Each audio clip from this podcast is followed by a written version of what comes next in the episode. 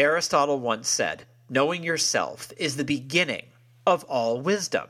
Now, I know Aristotle said a lot of things, and some of those things are hard to unpack, and some of them aren't. This one, I think it falls under the aren't category. This one's easy. It just means if you're in touch with yourself, you'll be in touch with the rest of the world. Knowing oneself is where knowledge begins. Okay, we get it, right? But to be that person, to be that wise, well, that takes time.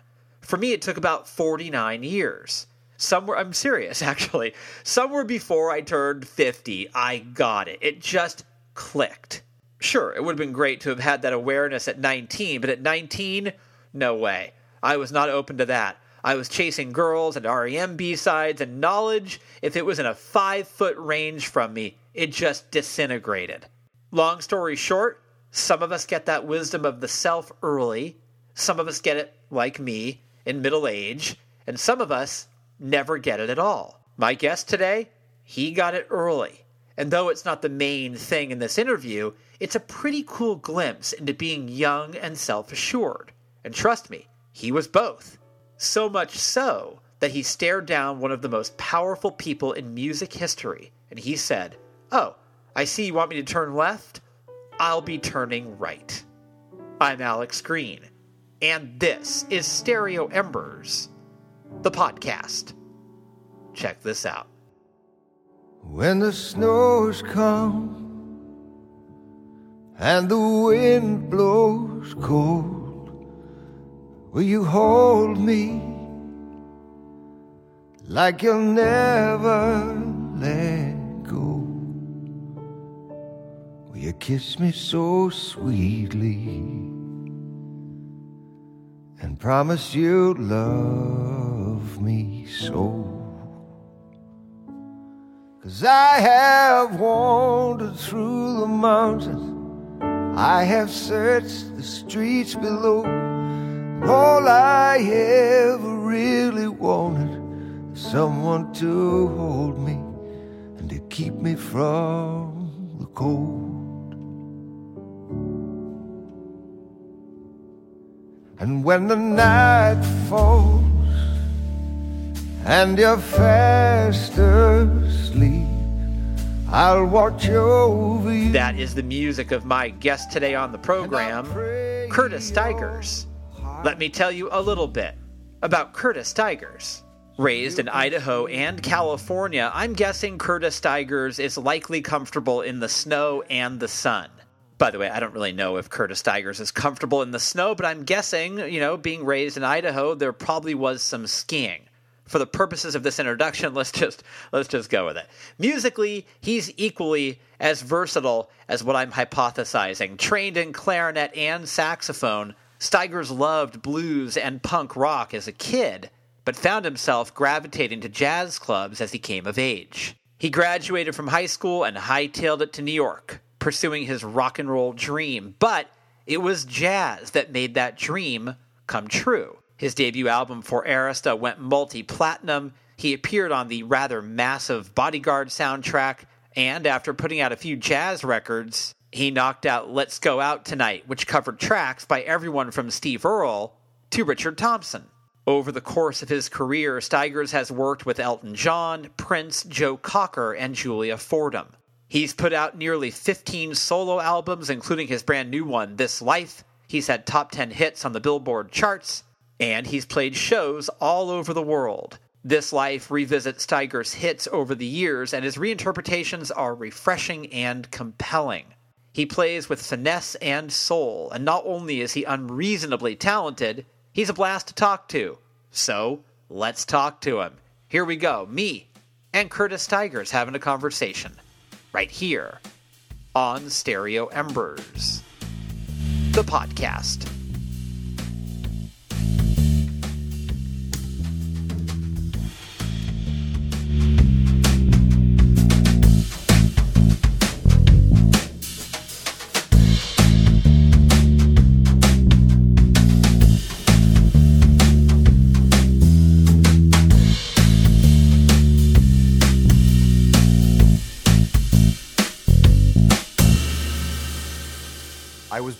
In the uh, Kaiser Hospital on uh, on uh, uh, Sunset Boulevard uh, or Hollywood Boulevard. I can't remember which one, but um, yeah. But we lived in Temple City. We lived east of LA just a little bit. Um, but that, you know, I like to say I was born in Hollywood, California, because that makes me seem vapid and and shallow.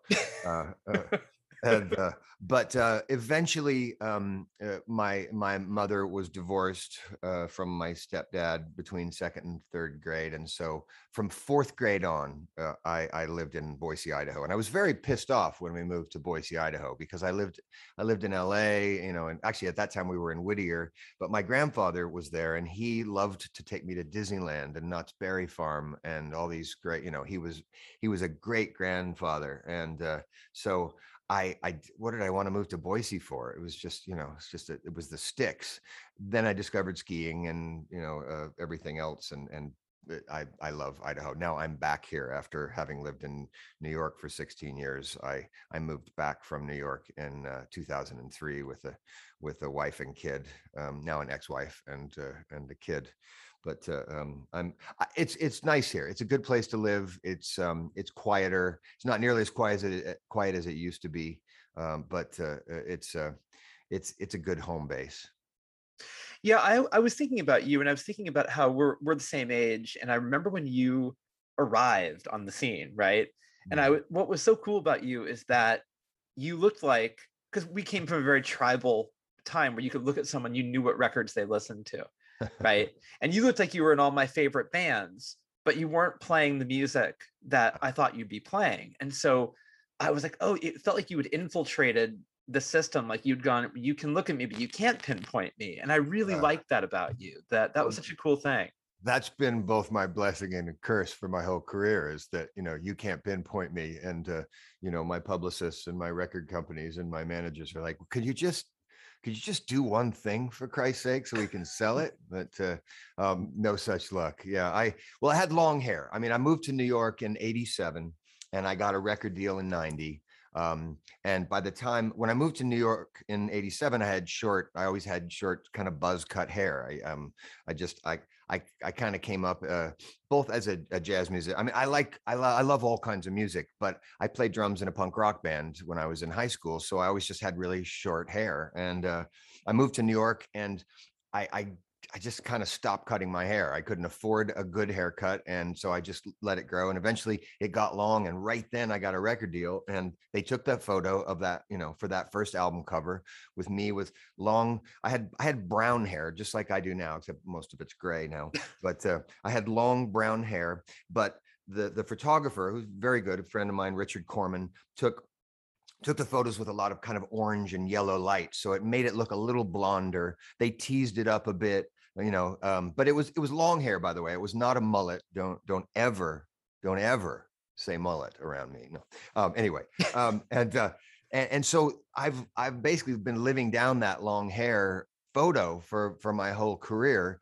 They it immediately put me at least with the music that i made if you listen to the album too they kind of popped me into this michael bolton uh, uh, uh, you know J- michael bolton jr thing and you know i wanted to be compared to you know, no offense to Michael Bolton, um, but I wanted to be compared to John Hiatt and Bonnie Raitt and and Al Green and the people that I was, you know, was sort of trying to emulate as a songwriter. But uh, it just was a time where you looked at somebody and you, well, it, we're still that way. Although it's harder to peg somebody because there are just so many tribes now. You know, there were right. tribes back then, right? But uh, but uh, they just, you know, they looked at me and they said, "Oh, he goes here," and once I realized that that that was when I started kicking at the stall. You know, that's when I started realizing I wanted to break out of that and i wanted to okay i didn't quite give them the impression that i've grown up listening to soul music and singer songwriters um, and jazz music and the blues uh, on that first record it, it, i got i had some hits things things went very well i got to be on the tonight show a bunch of times and letterman and and tour the world with my heroes but but now I'm going to do, I'm going to keep trying to do that thing that I set out to do. And that's when I ran into, I ran afoul of Clive Davis, the president of uh, Arista Records, who said, no, I want you to do other people's songs. And I want you to, I want you to work with middle of the road pop producers. And we just bashed heads for three years. My second record uh, uh didn't come out until 95, like four and a half years after my first record. And by then all pop ra- radio stations were playing Alanis Morissette and Nirvana and uh, you know Alice in Chains, which was great. Uh, you know, if you like to listen to music, uh, and I loved listening to to music. I, I I loved that all those bands, but but I couldn't get on the radio anymore, so I had to I had to um, I had to kind of refocus and figure out who it was or who I was as an artist and who I wanted to be without Clive Davis and guys in suits breathing down my neck and that's what led me back to jazz music, which I had grown up studying. Anyway, that was the fastest encapsulation of my first 10 years in the record business that you could possibly imagine. I've been doing well, this a lot over the years. Well, the thing I, I am going to check your levels really quickly, Chris. I'm just make sure I can hear. I have you. Okay. There we go. That's perfect right there. Closer. All right. Um, yeah. The the thing about it though is that when you say you ran afoul of Clive Davis, that sounds like a dangerous thing to do. Did you did you feel like uh oh, like this is not because I at that age when we would have been the exact same age, I would have been very deferential. I like that you had the nerve to do something like that because that's not a guy that you want to run afoul of. Um. Yeah. It if it hadn't been my heart and soul that I was fighting for, I may have been a little. Uh, I may, may have. Uh, I may have fought a little less hard. Um, I just knew that. I mean, I live for my music. That's the thing. That's what I. You know, that's who I am. And uh, uh, you know, when your face is on that record cover and your name is on the label, um, you don't want it to just sound like something that you kind of are okay with. Um, I just didn't believe in it, and um, that you know, I mean, there's a there's a page in Clive Davis's autobiography that came out a few years ago, and he he very kindly actually wrote about me at all because we we we parted fairly rough. And uh, uh, but he wrote a, a, page and said you know that curtis stigers was one of the ones that got away for me. You know i um, he, he, i felt he should have been a really big star um, but now he has a career where he plays jazz festivals so he was very he was he was very kind. He said Curtis didn't listen to what I say, so he was stupid, but he was very good. So I mean, you know, but I don't know. I I I couldn't I couldn't look myself in the mirror. I mean, I, honestly, I I couldn't sing the songs uh, that that he wanted me to sing. I just couldn't. It was like, I mean, I've heard stories about Tony Bennett, um, you know, being in the studio with Mitch Miller being his uh, his uh, a record producer and Mitch Miller wanting him to sing songs that he didn't want to sing and him going and throwing up. He it made him so sick to have to do these songs. I get that, you know. To, uh, you know, I, I just I couldn't do it, and uh, I I did dismantle a pop career. Um, I didn't. Uh, I still don't think that I was wrong because that's who I am as an artist. And there are people who um, fit that mold better than I do. The, the the sort of cookie cutter, put them in there with a with a big hit pop song and a big pop producer, and then uh, hits. Although, I mean, I have to say, Clive is Clive was good at that, but he didn't get it every time. I mean, I saw being behind the scenes, I saw the the very high percentage of acts and songs um, that went out there, singles that went out there that just got that just disappeared. I mean, we know about Whitney Houston and we know about Taylor Dayne, but we don't know about those other 50 acts that you know did the same thing and said yes clive and uh, anyway i haven't talked about clive in a long time because i found um, I, I, sounded really bitter um, back in the in the late 90s and, and early aughts when I would talk about him. And so I made a I made a pact with myself to to not really discuss that now. Now looking back, you know, I mean, it's so long ago. It's 30 years ago or 25 years ago. Um, I, I it's kind of funny. It's kind of like, all right, well, I was, you know, I, I did what I had to do. I, you know, I was a I was I was a I was a troubled artist and uh, great. The problem is I never got the reputation for being a troubled artist. I, I, I kept, I still, um, you know, I'm still trying to get, you know, a bad reputation so that I can sell some records for God's sake. You know, I mean, I, I, I want to be Neil Young, but uh, you know, I'm I'm Karen Carpenter or something. I don't know. I, I that's that's been my um, the the biggest frustration is just as I've evolved. I've made a lot of different kinds of records. I've recorded songs by Elvis Costello and and uh, um, you know uh, Ron Sexsmith and Steve Earle and and uh, uh you know I'm I do weird things. That's what my career has been about is making kind of weird records that don't fit in any genre, but I'm still I'm still kind of stuck in that in that uh, in that hole of oh he's that pop singer with the long hair and i did that in 1991 and it was fun and i toured for a year and then i moved on so that's uh that's again my blessing and my curse is uh, i i'm I, I have a versatility and a, and a lot of different interests. You know, I I I still uh, I still like to sit around and play my acoustic guitar and sing uh, Willie Nelson songs. But your versatility is is like my favorite thing about you, and I think that you know you talking about being in a punk band at 16 the the through line that leads us to Clive Davis is sort of like you kicking back against him sort of is a nod to your punk rock roots, right? I, like I, a, I a punk so. would do that. I mean, that's exactly what a punk would do. Yeah, I guess so. And that was, you know, and that was also, I mean, and also a jazzer. You know, I mean, when I was a kid, I didn't want to, I didn't want to listen to REO Speedwagon and and uh, um, you know, all the all the kind of mainstream hit bands that were happening on the radio. I wanted to be, you know, my little tribe. We wanted to find something different. So, you know, we we got into jazz, we got into prog rock, and then suddenly I heard, um, you know, uh, uh, the Sex Pistols. I heard uh, uh, the Pretenders and Elvis Costello. I heard uh, um, the Stranglers. You know, I mean, when I heard the Stranglers, I was like, oh yeah, this is this is bad. This is music. Even my mom, who's a rock and roller, is not going to get is not going to like. So, um, yeah, it was, and so.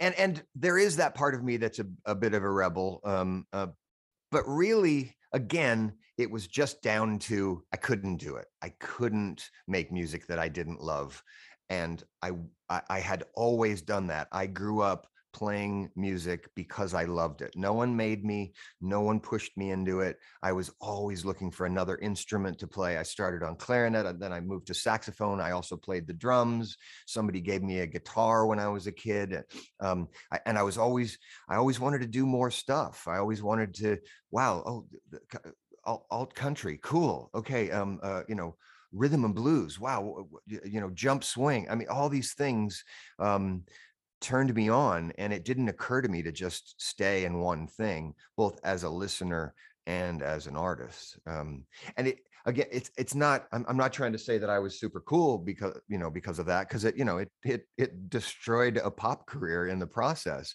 Um, but it, it's what I love. It's it, changing and growing and evolving. It's it's what I love, and I play music that I love regardless of what happens.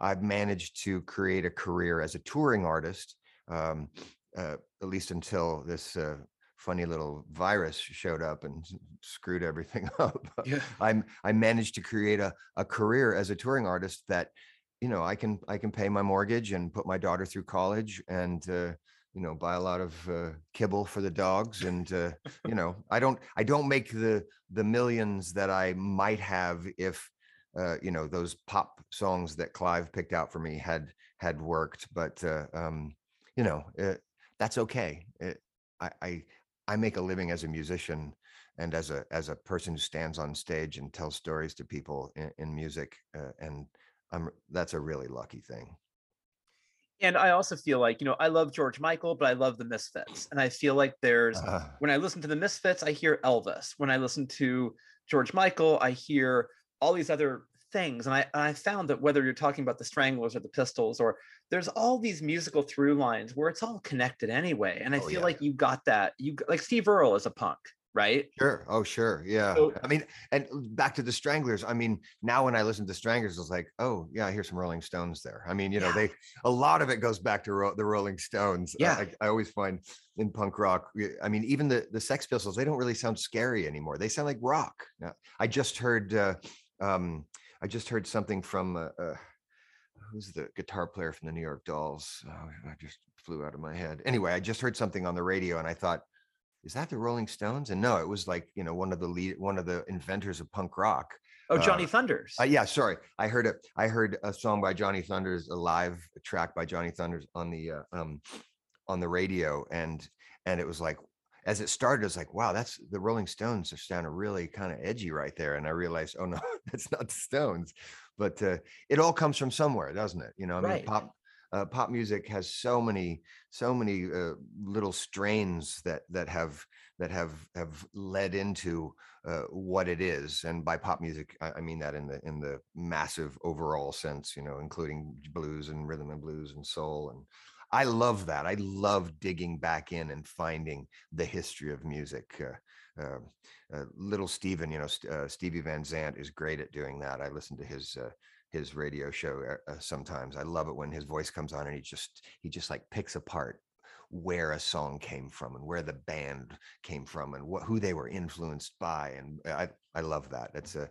it's a that's what music is for me. It's a little puzzle. It's something I was the kid who just I, I was at the record store right after school in, in, fifth grade and sixth grade. I was at the record store just uh, you know, going through the, the, the racks looking looking at, at album covers and looking at the back and reading who produced it and i mean i didn't even know what a producer was when i was a kid but damn i wanted to know you know well that was where i think it all started to blend together it's somewhere in the late 80s where guys who liked metal also liked the cure and mm. the smiths and roxy music and u2 and that was where those those tribal barriers started to become more porous and i, I always really appreciated the fact that um, a guy who loved metallica especially here in the bay area um, could also talk to you all day about rem and it was like uh, oh so there is a kind of there's a porousness to you know and the way you're talking like the way a real musician talks where it's like you see all these through lines whereas sure. the business of music is like no stay in your lane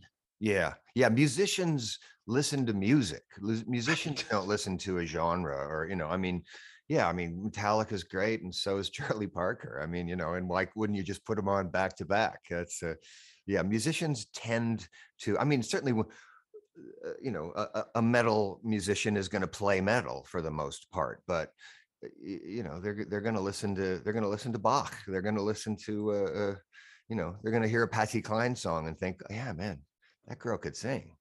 Yeah, and also, Chet Baker behaviorally was far more punk rock than the oh, Sex Pistols. He was a he was a mess. Poor he was a Chet. mess. He was a he was beautiful. One of my favorite singers, one of my favorite musicians ever. And oh my God, just as a he he he was a punk from the word go. You know. Was there ever for you when you realized that the pop career was like you said you dismantled a pop career. Was yeah. there ever a crisis of faith for you in terms of where you were as a as an artist? Were you sort of like uh, do I, were you feeling kind of unmoored ever or did you feel pretty grounded always? That's a good question. I mean both. I was always grounded because i knew i had i knew i had the music. I knew i knew how to do it.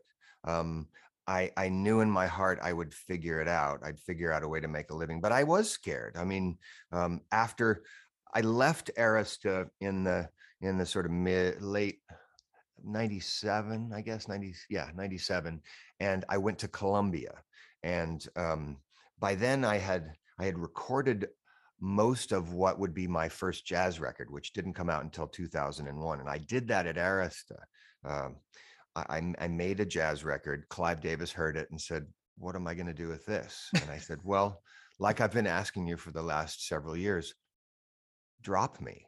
And he he agreed to. Um, Columbia Records, um, my original A&R man, Mitchell Cohen, was at Columbia at that point, and he heard that I was free, and they signed me. Uh, uh, Columbia signed me. They bought that jazz record. I went over there. I um, I, I, made another pop record, which was kind of my singer songwriter record, uh, Brighter Days. That was my third album.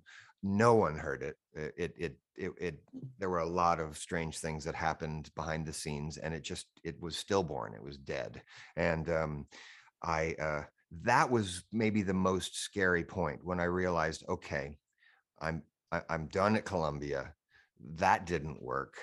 Um, they gave me back that album. They even gave me back my jazz record, which was very nice. I owned both of those records when I left Columbia, but I I really didn't know what I was going to do. But I knew that I wanted to play jazz music. I knew that I had.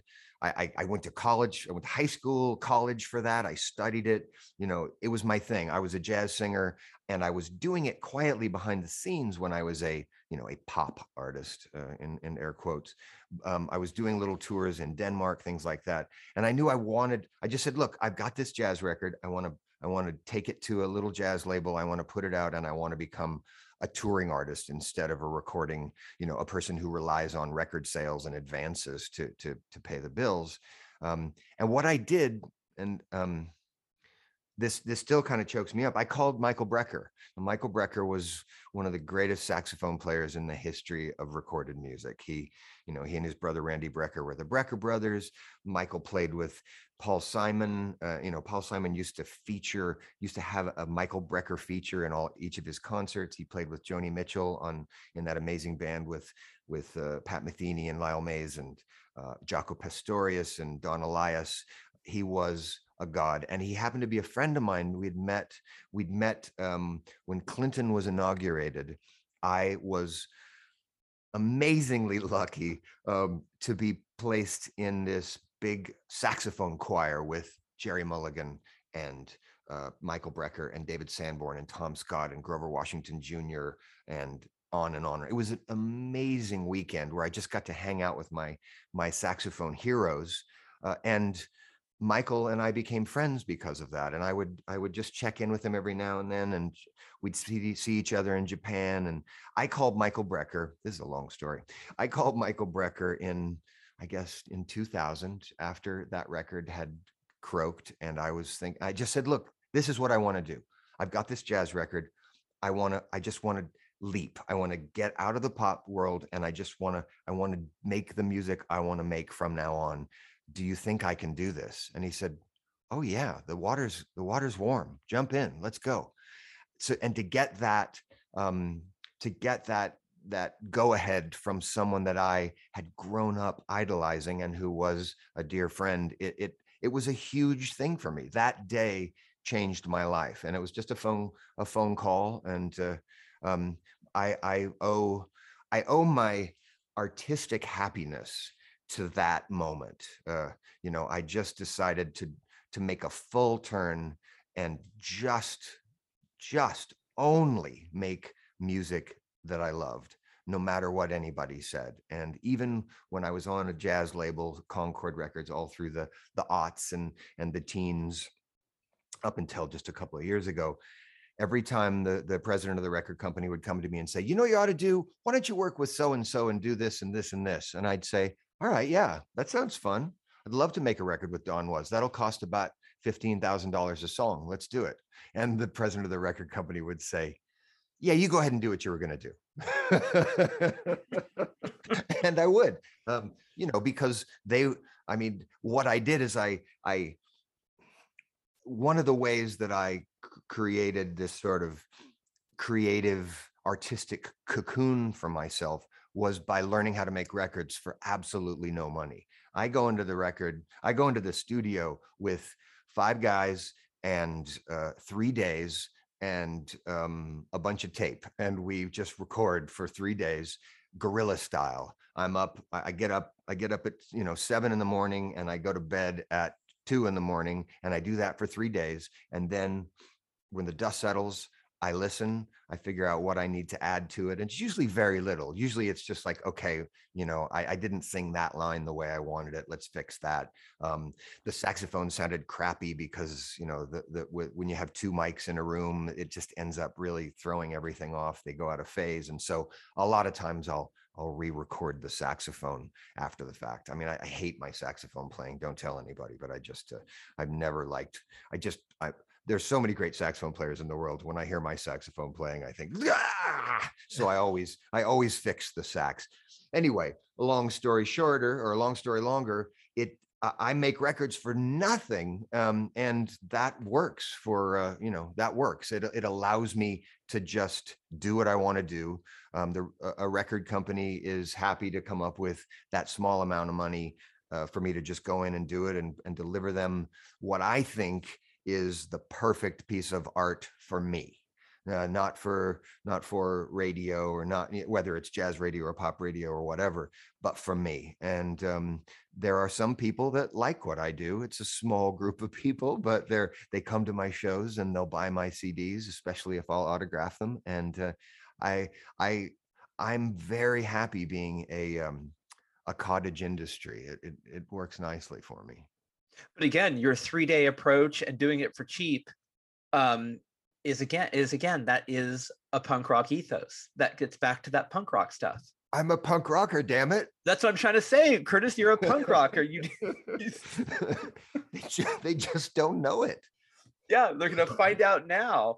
Yeah yeah i mean i think punk rock bands probably spend more money on records than i do that's for sure but uh, it it also it just feels right. I mean i grew up playing live music. I grew up uh, you know uh, playing on stages in clubs and parks and uh, at church and whatever you know i i play music uh, you know in time you know in real time. And so the idea of you know those first couple of records that i made took the first record took three months the second record took well you know a couple of years because because the because Clive Davis kept making me re-record it and and um and we would we'd spend two days on guitars you know okay um I'm gonna we like what he played yesterday but let's erase all that and do it again. I hated that. I hated I don't like being inside that long you know? I mean studios there's no natural light there's no air you know? You so the idea of just getting in making the music like it's a live gig tweaking a few things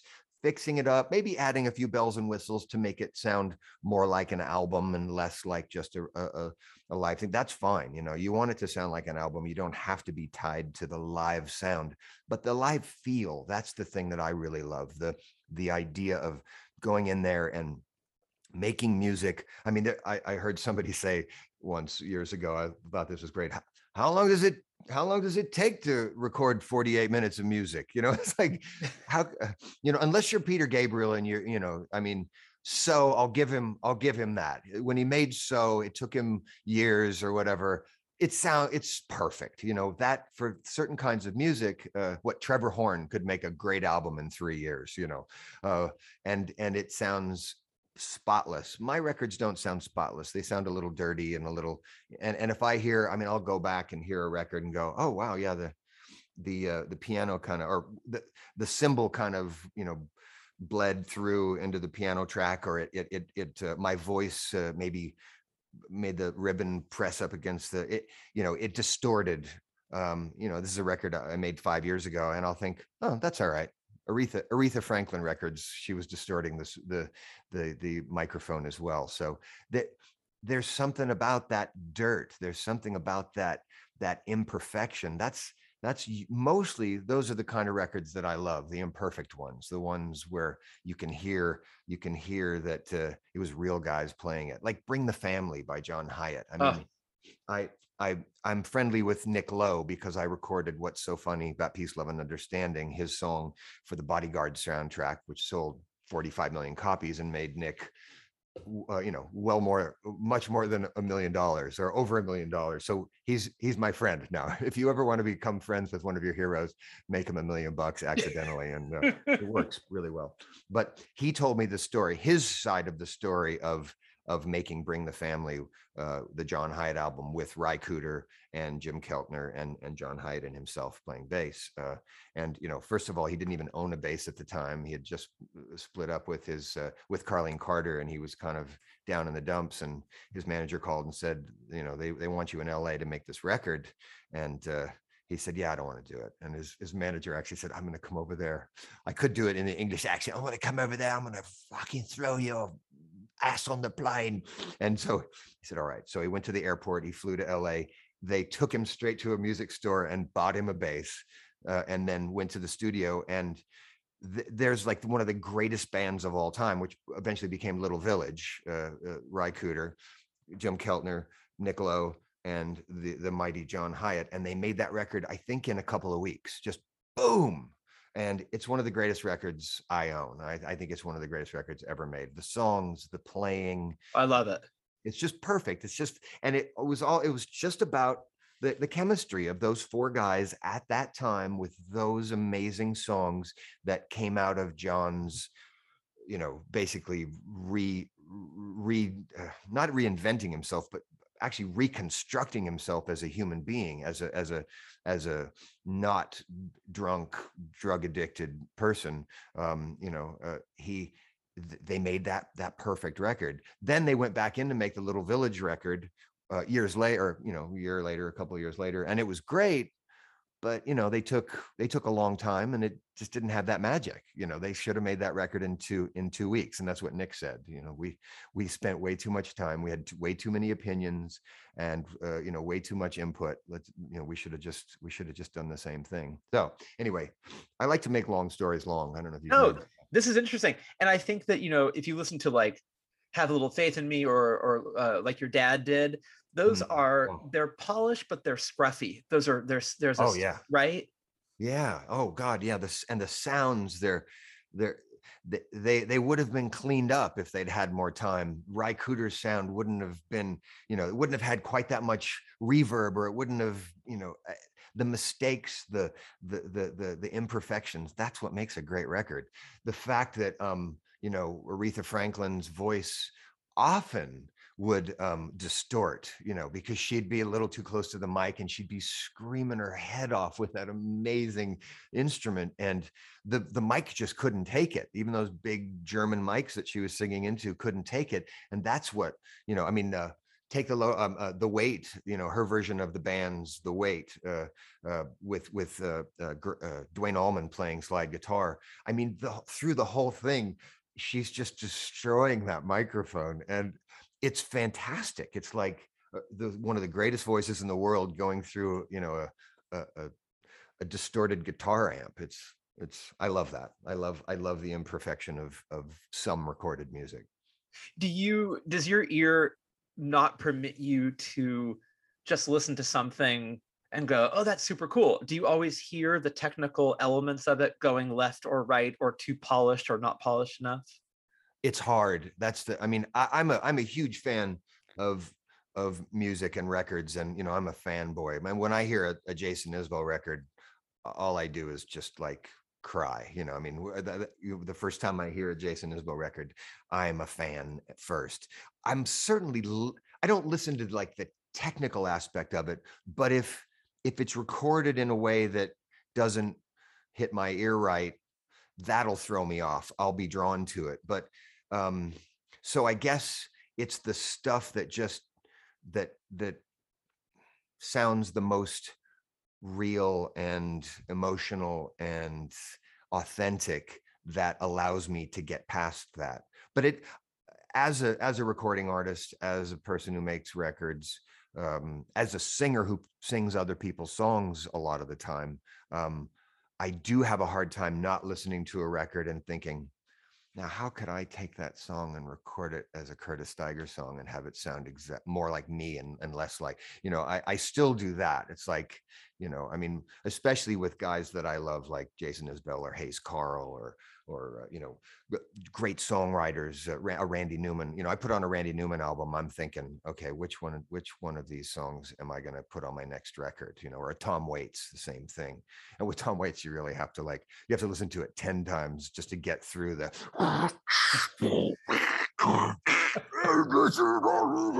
you know, but in there, underneath all of that stuff is a fantastic song with a great melody. He's just really making you work to find it.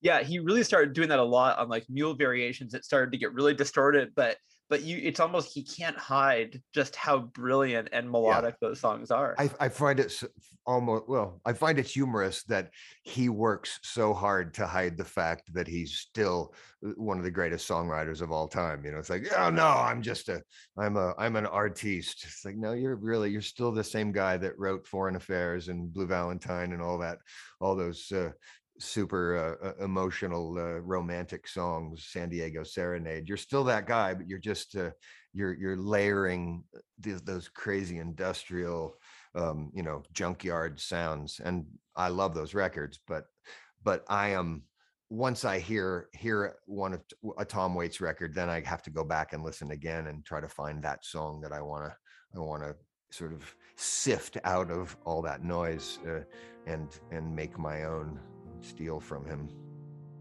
Love is a hunger that burns in my soul. But you never notice the pain.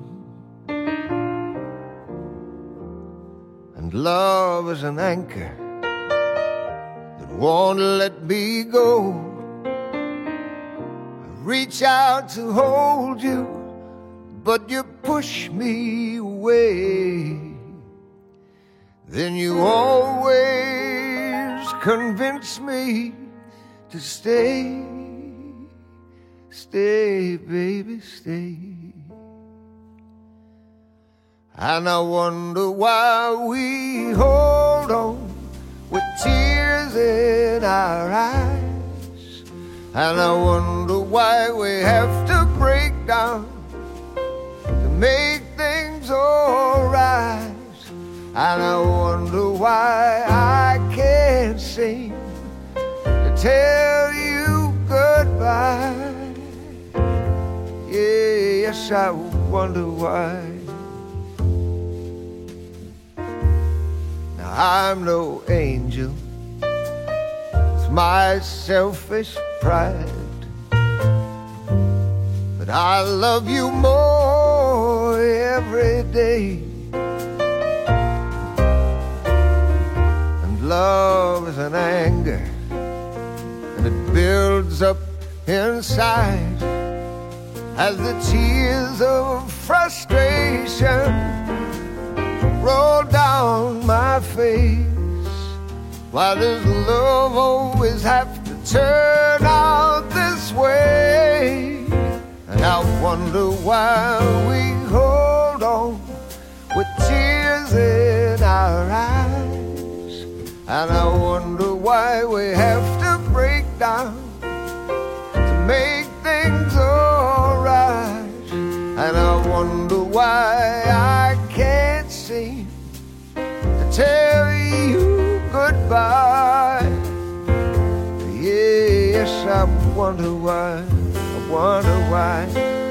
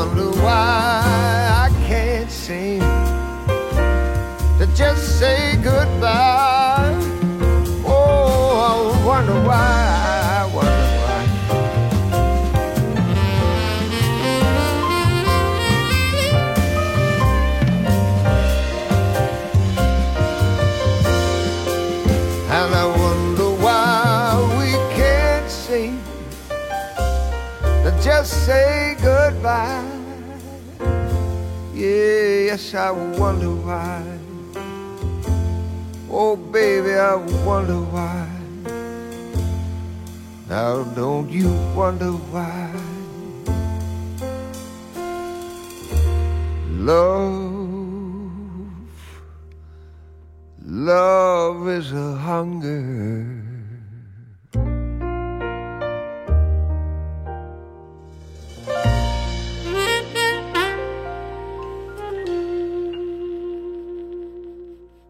With Elvis Costello, even on his early stuff, like with Get Happy, or you could still tell he was a remarkable singer, couldn't you? Um, uh, I I didn't really discover what a great singer Elvis Costello was, um, or at least I always thought of Elvis Costello from the sort of punk aspect of what he did. I knew he wrote great songs, but I just, you know, that that sort of sneery way he sang, it didn't occur to me that he was hitting amazing notes and always singing in tune until I saw him live, and that was pretty late. Um, I, I, saw him. I think the first time I saw him was like early '88 in Saratoga Springs, New York. After I'd moved to New York, I went to see him, and it was like it my head exploded because here was this guy who I always thought of as being from the punk rock uh, sort of world. Again, me being tribal and thinking of things in in little uh, packages or in little in little alleys. Um, so uh, what I saw was like an incredible singer and a guy who would put on a show that was every bit as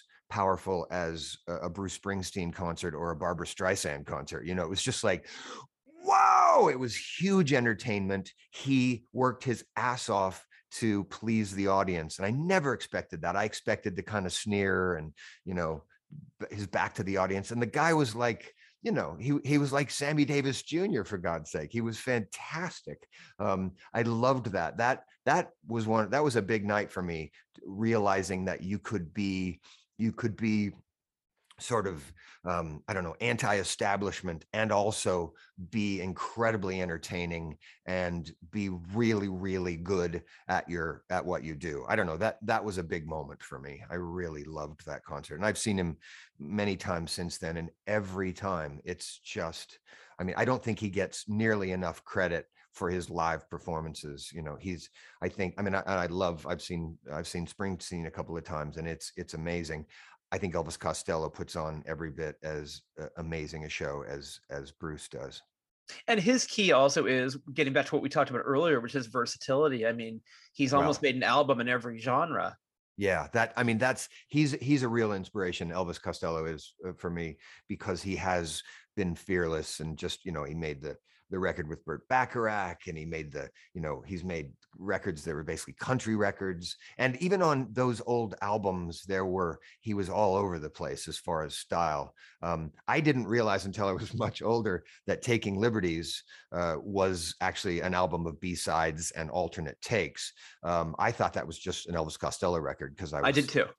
I was a stupid kid, but um, we were stupid kids. But, um, you know, I mean, that album is all over the place um, because it's you know obviously it's it's it's a bunch of different albums but uh, i loved that you know he he uh, um, you know, there's a stranger in the house. Nobody's seen his face. It's like sounds like a George Jones song, you know. Um, uh, it, I love him. I, am a big Elvis Costello fan. I've uh, when I finally met Elvis Costello, it was very funny. Um, I, he he played in Boise and uh, had he just played a, I mean, a, an amazing show and he had been sick and they had to they had to reschedule it for like a week later and he stayed in town. He got he got really sick and instead of going on to the next few dates he just he canceled those dates stayed in boise and rescheduled his show and so by the time he got on stage i think he played a three hour plus show. It was amazing. Just song after song after song uh, that it was incredible and then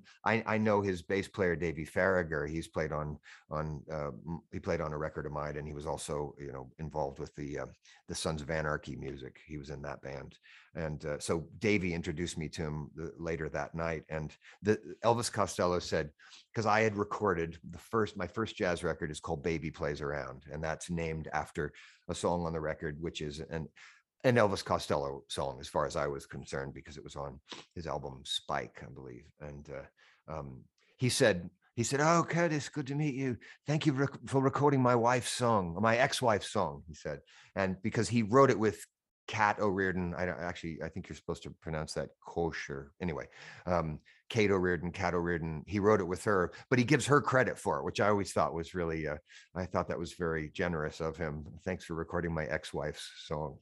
I don't know why why I went off on that tangent, but uh, that was that was pretty exciting to meet him for the first time. What's it like being friends with Nick? I mean, he seems like an intimidating presence to me. Um, when I first met him, I was a little intimidated by him. I have to say, um, he was. Um, he's. I think he was much more intimidating when he was younger. I mean, he was a, a he was uh, speaking of a punk rocker you know i mean he had real he had real attitude he tells stories now about the things that he used to do and say to people and he kind of he almost cringes because he's a lovely gentleman he is a a gentleman first and foremost he's very kind he's always been very nice to me and of course again i accidentally made him a million dollars so you know he, he he's going to be a little bit kinder to me but he's as as we've known each other he's he's really grown warmer and warmer toward me. I think a big part of it was that um, he had a kid. He had a, a son about 16 years ago, um, and I had a daughter at the time already. So I found myself talking to Nick about uh, you know about having a baby, um, and I think he suddenly I was a contemporary of his because we were dads, you know, and that that had a lot to do with our um, with our becoming closer. I'm going to move out of the sun here. Uh, the fact that we both had kids had had a lot to do with with Nick and I becoming, um, you know, closer friends because he was like, oh yeah, so I mean, how does this work? I mean, I, I, to be talking about you know fatherhood with with you know my my punk rock idol the guy who the guy who produced the first english punk rock record uh, the damned or the one that was the you know the first one to come out the damned's first record to be talking to him about you know you know, I don't know, Roy, Roy is doing this. And well, Ruby did this. And, you know, that's my daughter's name, Ruby, and his son is Roy, who's now a fine uh, drummer. Roy, uh, Roy Lowe is a, uh, Royston Lowe is his, his full name is, uh, has turned out to be quite a drummer. He's uh, in his late teens now and uh, following in his pop's footsteps. But yeah, anyway, Nick Lowe is lovely he's kind he's funny he's fun to have a drink with. He's uh, we've uh, we've we've had a few drinks together over the years. I don't see him nearly as much as i'd like to anymore just because i mean because of the pandemic it's been i mean who, who do you see anymore? It's really uh it's a shame but uh, every time we get together it's it's lovely. His wife is has been uh, a, a nice uh, she sort of has brought us together too. I mean i think just as in his older in his later years he's made these records that are so wise and so relaxed and so brilliant. I mean, uh, the, the his records since the since like you know since since the turn of the century have been you know are st- are some of my favorite records in my collection and uh, um, i think uh, being married and having a kid has has certainly had something to do with that they've uh, they've they've taken a bit of the uh, the the the uh, what's the word the the cantankerous or the the the naughty punk rock boy out of him and and uh, just uh, left this lovely English gentleman.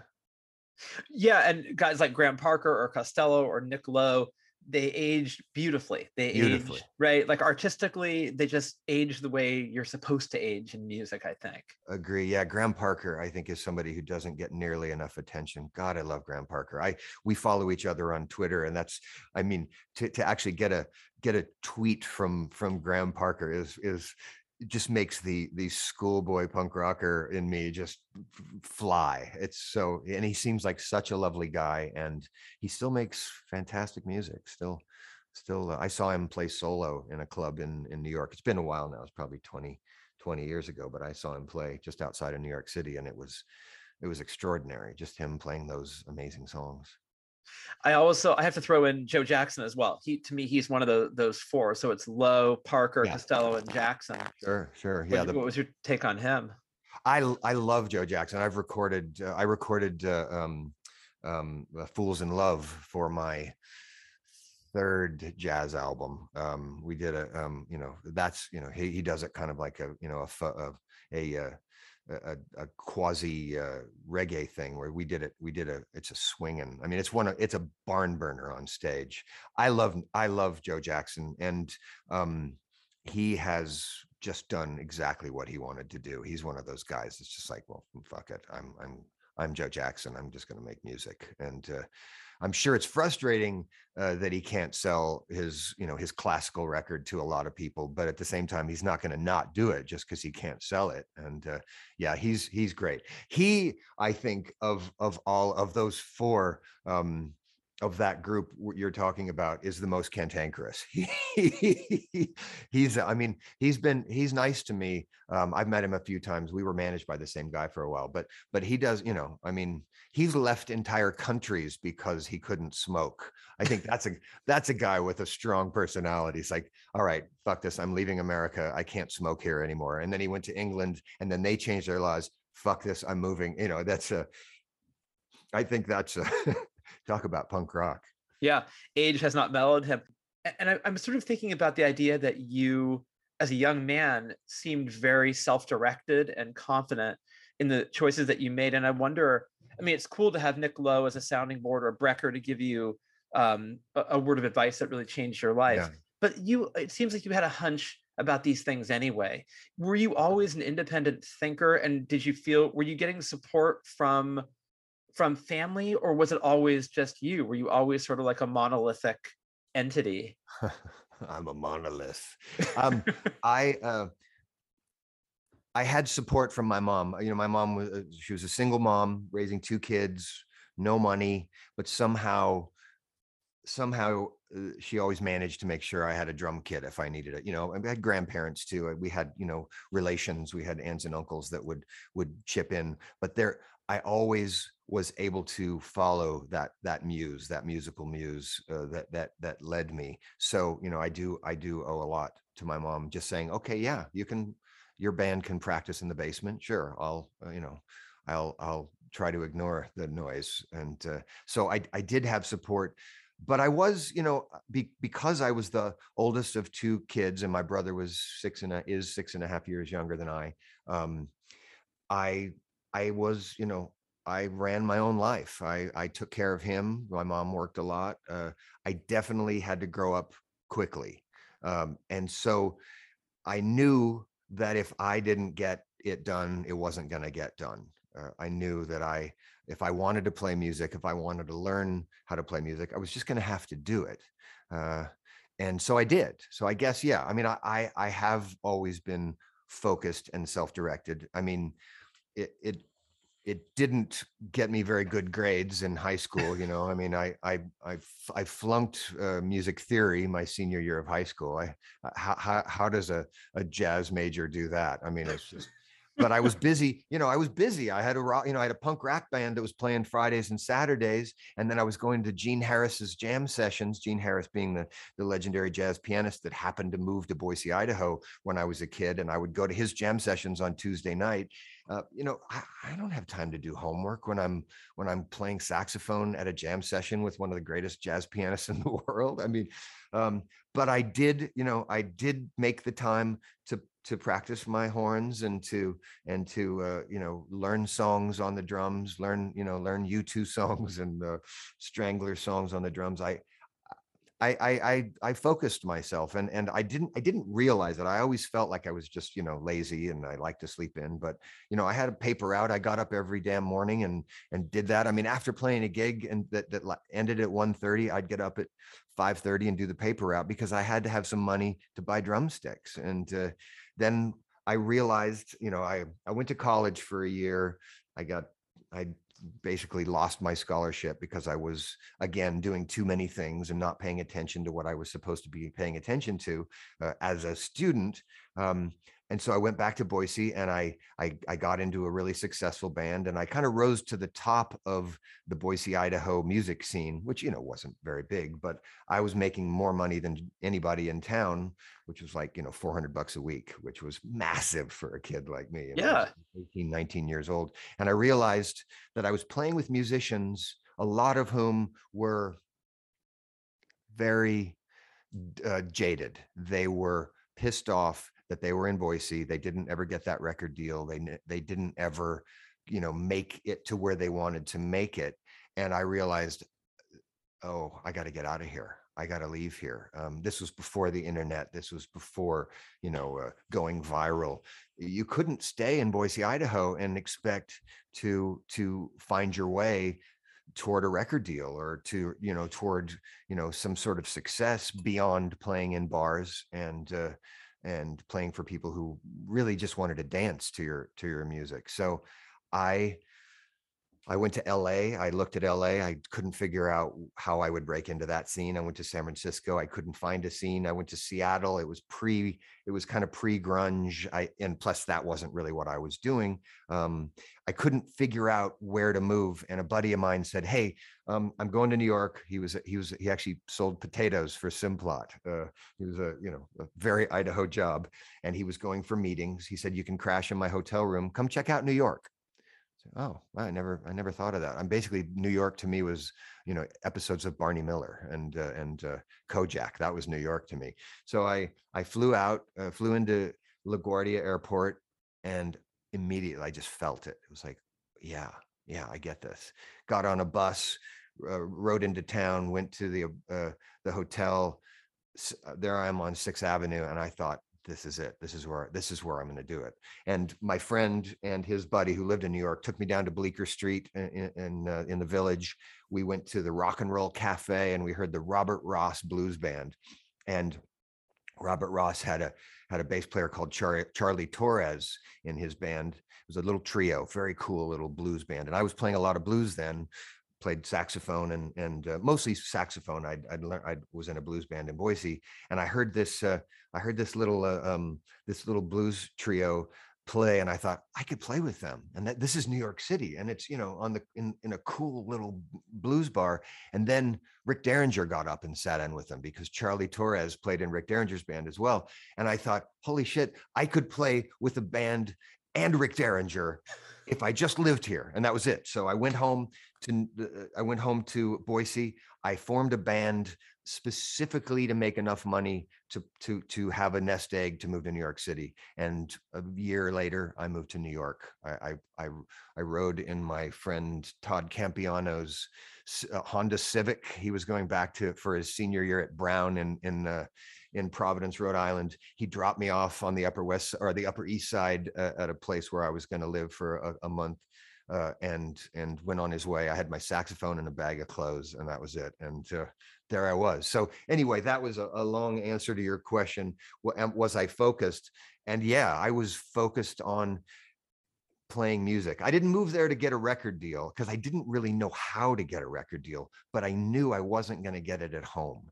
So what I wanted to do was play with better mu- or musicians better musicians. I'm going to say it. I mean, there there were great musicians here in Boise, but I knew there were better musicians in uh, and more famous musicians um, and musicians that I'd heard on record in New York City. And so I went there, and it was a it was a really smart move because uh, and that's how I broke in was going to blues clubs with my saxophone and uh, and I would I, no there, there were hardly any saxophone players that would go to blues clubs. They were all going to jazz jam sessions.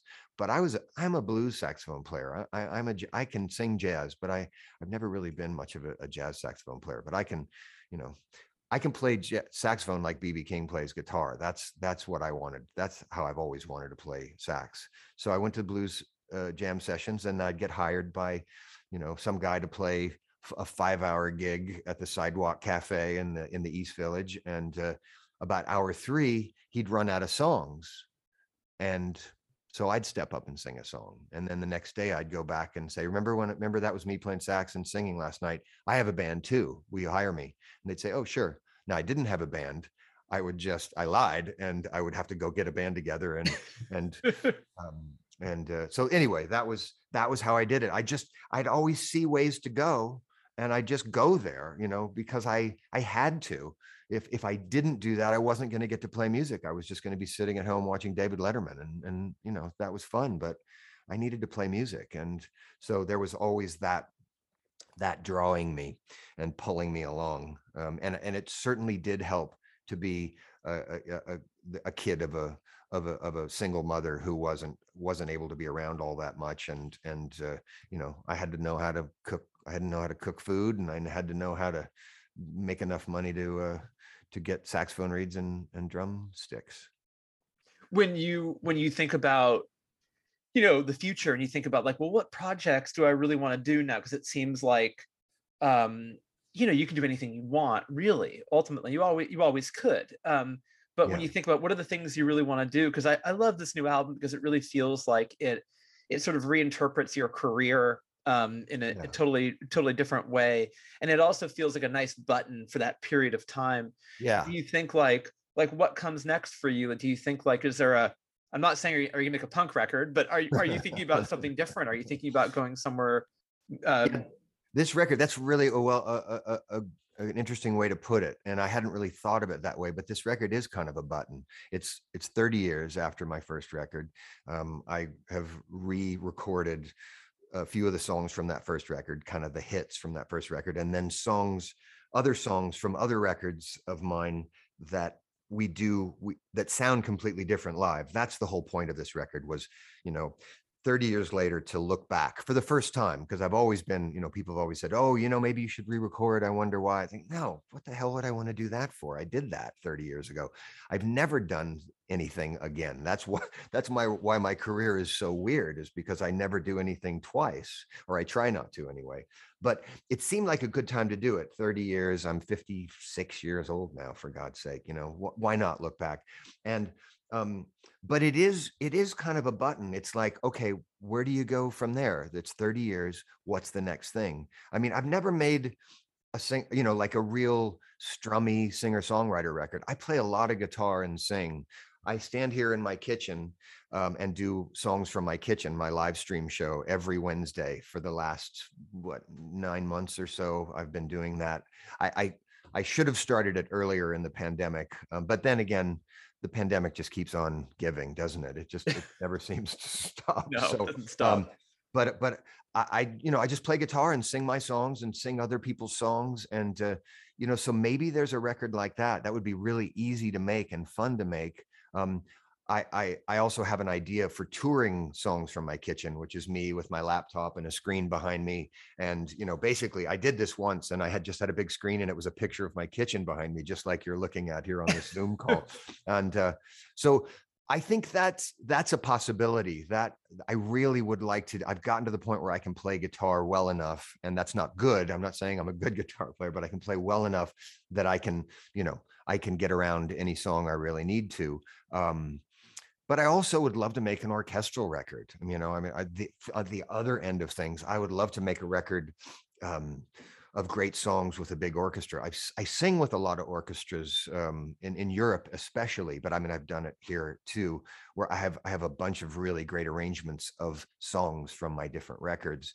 Um, I would love to do that. I made a big band record uh, about six seven years ago. That was my last. Uh, studio record before gentleman with this line anyway I, it um i've done that but an orchestral record would be amazing the problem is it costs a lot of money to do that when you're Yeah. paying when you're paying 60 people or 70 people to play with you it's it's kind of hard to do it guerrilla style like i do Yeah.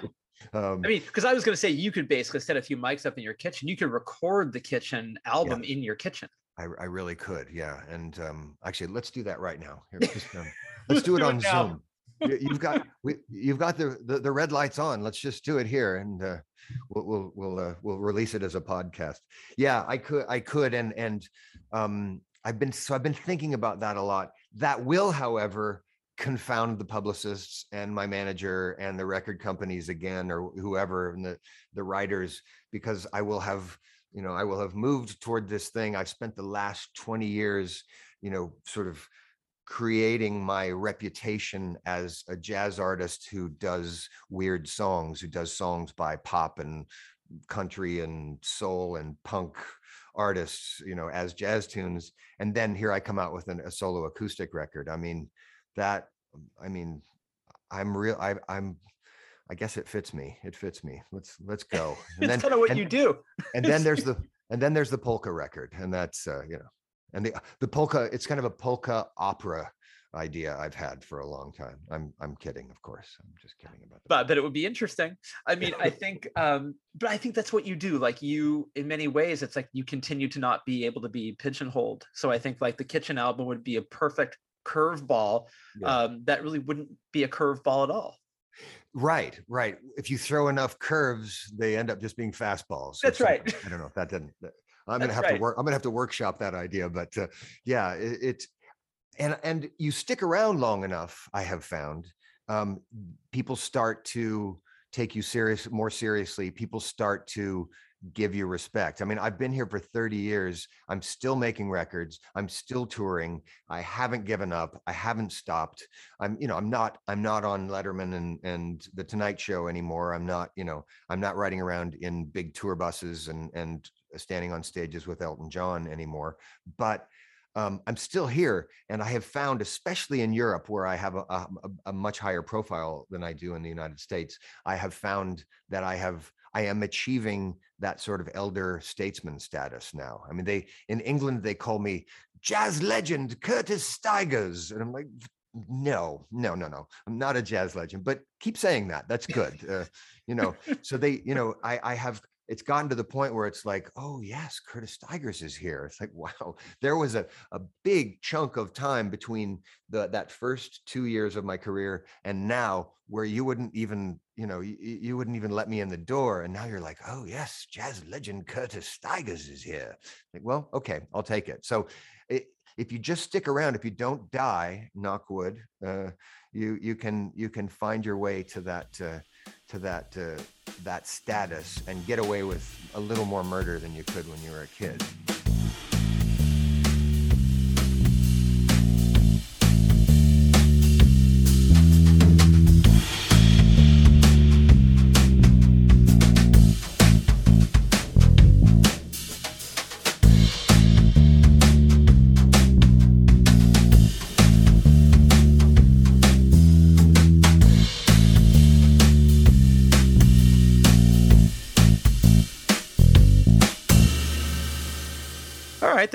Skiing in that conversation. I wasn't that far off. Curtis Stigers, great guy. New album, This Life, is out right now. Get it. Uh, Curtis is touring the UK as we speak. He'll be back in the US in the spring. CurtisStigers.com is where you need to go to find out where he'll be and when he's coming to your town. And if you want to find out what's going on with me, AlexGreenOnline.com is where you need to go to find out all the latest. I want to come to your town too. You just got to invite me. I'm like a vampire. You got to invite me in. I'll show up. I'll do a I'll do a podcast from your kitchen. Follow me on Twitter at Embers Editor. Follow me on Instagram at Embers Podcast. Do email me if you have a query, an idea, a thought, something you want to tell me. Editor at StereoEmbersMagazine.com. Don't forget, Stereo Embers, the podcast, is available on all podcast platforms. How can you forget? I tell you every week. Go to the one that you use, subscribe, rate, and review, and tell all your friends. We would appreciate it. Don't forget to visit Bombshell Radio at bombshellradio.com. I think that's all the businessy stuff I have for you this week. Let's close the show with a longer listen to Curtis Stigers' Keep Me From the Cold. Enjoy it, and thank you as always for listening to Stereo Embers, the podcast, only right here on Bombshell Radio. When the snows come and the wind blows cold, will you hold me like you'll never let go? Will you kiss me so sweetly and promise you'll love me so? Cause I have wandered through the mountains, I have searched the streets below. And all I ever really wanted is someone to hold me and to keep me from the cold.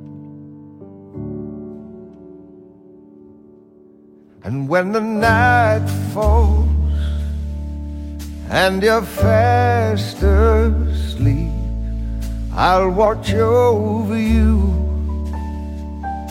and I'll pray your heart to keep so you can sleep easy. You know you can count on me. Cause I have wandered through the mountains, I have searched the streets below. But all I ever really wanted was someone to need me and to keep me from the cold. Baby, keep me from the cold. Now, darling, when you're sleeping, am I with you in your dreams? Do I hold and dance you through the night? And when the nightmares come, will you let me be the one?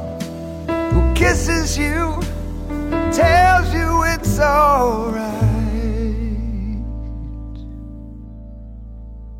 And in the morning,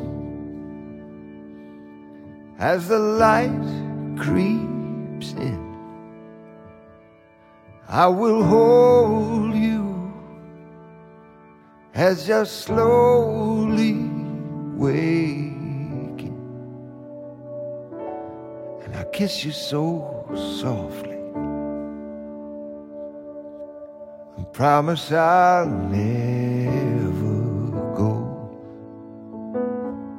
Cause I have wandered through the mountains, I have searched the streets below, but all I ever really wanted was someone to need me and to keep me from the cold. I have wandered through the mountains. I have searched the streets below. But all I ever really wanted was someone to love me. I want you to love me and keep me from the cold.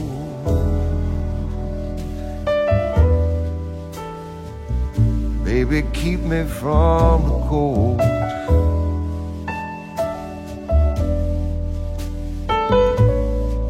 keep me from the cold. You're all I ever wanted, baby. Keep me from, keep me from the cold.